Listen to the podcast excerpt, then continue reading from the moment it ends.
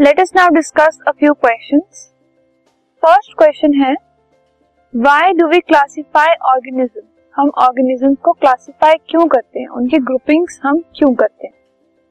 सो so, क्योंकि हमारे पास millions of organisms हैं जो अर्थ पर रहते हैं ठीक है?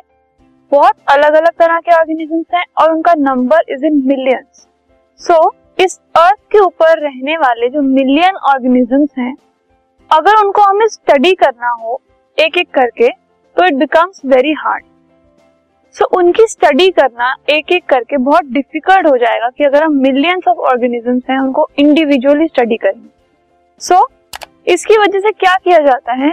We look for similarities among them to classify them into different classes and study these different classes as a whole to make our study easier तो इन मिलियंस ऑफ़ ऑर्गेनिजम्स में से हम कुछ सिमिलर ट्रेड्स देख लेते हैं।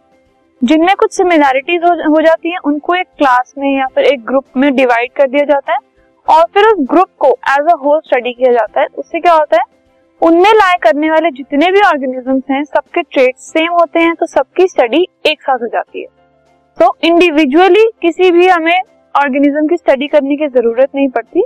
एक ग्रुप की स्टडी करके हमें सारे उस ग्रुप के ऑर्गेनिजम्स के ट्रेड्स पता चल जाते so for the ease of study and for the ease of studying the different characteristics और बाकी जो भी चीज़ें हैं रिलेटेड टू ऑर्गेनिज्म हम उनको क्लासिफाई करते हैं इनटू क्लासेस और into groups